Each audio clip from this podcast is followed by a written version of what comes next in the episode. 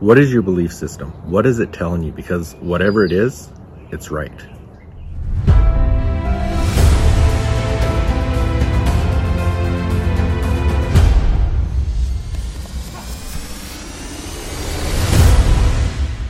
Hey, welcome back. Jeff Hagee, Daily Success Strategies. Thanks for being with me today. So, what is your belief system and what is it telling you? Because if it's telling you you can do something, it's right. If it's telling you you can't do something, it's right. Your belief system is such a powerful source for what you're going to be able to achieve. Now, last night in the Confident Athlete Program Expert Series, we had an outstanding call with Todd Stottlemyre. It was it was one of the best calls we've ever had, and we got so much value out of it, and the feedback has been unbelievable. But one of the things that I want to share with you today is he was talking about our belief systems and exactly what I said. Whatever our belief system is, is that's what's true for us. And he shares a story of himself when Dave Stewart came from the Oakland Athletics to the Toronto Blue Jays and became a mentor to him and really helped him with his belief system, his visualization, all those things. So I want to talk more about this in a moment, but first of all, I want to allow you to listen to what he says about that, and then I'll be back. I think about confident athlete. I think about the title confident, and I'm like, geez, and where does it come from? Confidence. Well, belief. It's like what you know. You always hear you know. You know, you're only going to perform at the level of your beliefs, your belief system. You know, you can't. I guess you can't outperform your belief system so if you think you can, you're right. If you think you can't, you're right. So it's kind of like, what's your belief system telling you today? Does your belief system tell you you can? Because if so, I want you to know you're 100% right. And if your belief system says you can't, I want you to know you're 100% right. and I know that sounds crazy, but it's kind of like, but how do we? And then I think about belief system. It's like, well, how do you, you know, do you do you do well and then you believe? How do you acquire a belief system? And I just go back to the story that I had with Dave Stewart in 1993, and it was all based on visualization. And here, this guy, you know, he come over from the Oakland A's, and and as I was telling the story in the book, my father used to have me watch him from afar, and and you know he was he's known as the guy with the stare right hat down stare and uh, you know he became my mentor without even knowing him but when he became my teammate uh, i was so excited because you know he was he'd already you know was a world series champion he'd you know he'd he'd thrown a no hitter he'd won 20 games four consecutive years with the oakland a's and he had achieved everything I wanted to achieve, but I have yet to achieve it. And on this first day of spring training, Dave says to me, you know, I'll never forget it. He says, early in the day, you know, he says, Hey, man, he says, what kind of year are you going to have? Thought to myself, oh, good Lord, I hadn't even thought this first day of spring training, pitchers and catchers are getting together. Listen, all I could focus on was the golf game after the pitchers workout to be honest with you, because we had a big golf match that day. And and I I kind of looked at him. He goes, "Listen, man, I'm going to have a great year, but you know, I need you to have a good year." Now, you want to talk about partners, mentors, about leadership, about you know, empowering other people to do well. You know, not. And he goes, "Look, I." And he looked right at me. He goes, "Look, I need you, and this team needs you to have a good year. Me having a good year isn't enough." I was kind of like, "Wow." And then about halfway through spring training that day, the workout, he says, Hey, do you want to go for a run afterwards? I didn't have the guts to tell him no, first of all. I want everyone to know I did not want to go on that run. I but at the same time, because I had a golf game with some of the other guys and other pitchers. But here's the other thing. It was like I thought I didn't have the guts to tell him no on one hand. And on the other hand, I was like, man, this is a guy I looked up to. I get to go hang out with him and we're going to go on a run. Now I'm going to tell you about the run, and I'll tell this real quick. Um, but so everyone, the, the the the first day of camp, pitchers, catchers, it's over. Everyone's going to play golf. They're going to eat. They're going to do other things.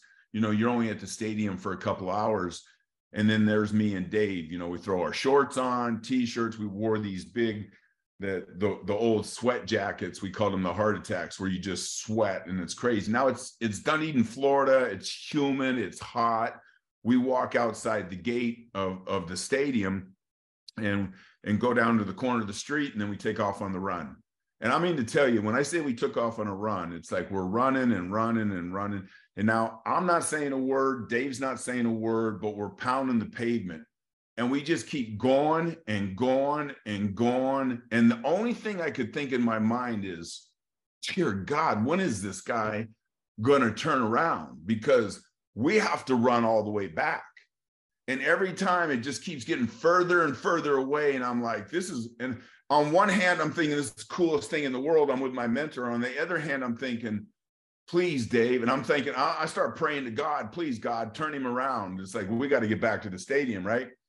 he finally turns around. We get all the way back and we walk in through the gate. I mean to tell you, we are drenched from head to toe. It's been a long run. Dave looks at me and he says, Hey man, can I ask you a question? I said, Yeah. I said, what, what's up? And he said, What did you think about on that run? And I was like, for the second time that day, he asked me a question I didn't want to answer. You know, the first question was in the morning, what kind of year are you going to have? I hadn't even thought about my year. No preparation in my thoughts, no intentions of my year going into spring training. And and this was in 1993. And then and then he said, and then he said, on the run, he says, you know, what did you think about? And I looked at him and I said, Man, you want to know the truth? He says, Yeah. I said, The truth is, all I could think about is how far is this old guy going to run? And I was like, man, I said, I was tired. We were sweating. He laughed. He got the biggest kick out of that. As we hit the locker room door, right, we're going to go inside the locker room underneath. And, and, uh, I don't know why. I, I have no idea, but I got the courage to ask him what he was thinking. So I said, Dave, can I ask you a question? He said, anything. I said, what were you thinking about? He says, man, I'm glad you asked. And he says, You know, Todd, he said, on every stride, on every stride during that entire run, I was visualizing, I was seeing myself get major league hitters out. I was seeing myself strike guys out. I was seeing myself throw the perfect fastball, the perfect forkball. I was seeing myself throw no hitters. I was seeing myself have a great year. And he says, and I just kept seeing it over and over. And then he said something so important. He said, I not only could see it, I could emotionally feel myself throw the perfect pitch. And I was like, wow. We're both starting pitchers in the major leagues on the same team. And the only thing I could think about in that very moment, I'm not doing anything like this guy. Like he is so far ahead of me. I'm like, I hadn't even never thought about anything like that. And and I think about the confident athlete. And it's like, and I tell my kids all the time, look, when you can see something, when you can create a picture in your mind, whether you're a business owner, an athlete, or just something new you want to accomplish that you've never accomplished before, you first have to see it. That's step one. Can you see yourself achieve that greatness? Second thing, can you feel it? Because to see it without feeling it is missing the power of visualization. And it's like, you know, it's like it's getting to that place where it's like you can, like, you literally, and I would tell people, I would work so hard at my visualization I would lay in my bed at night. I could get, I would work so hard at it.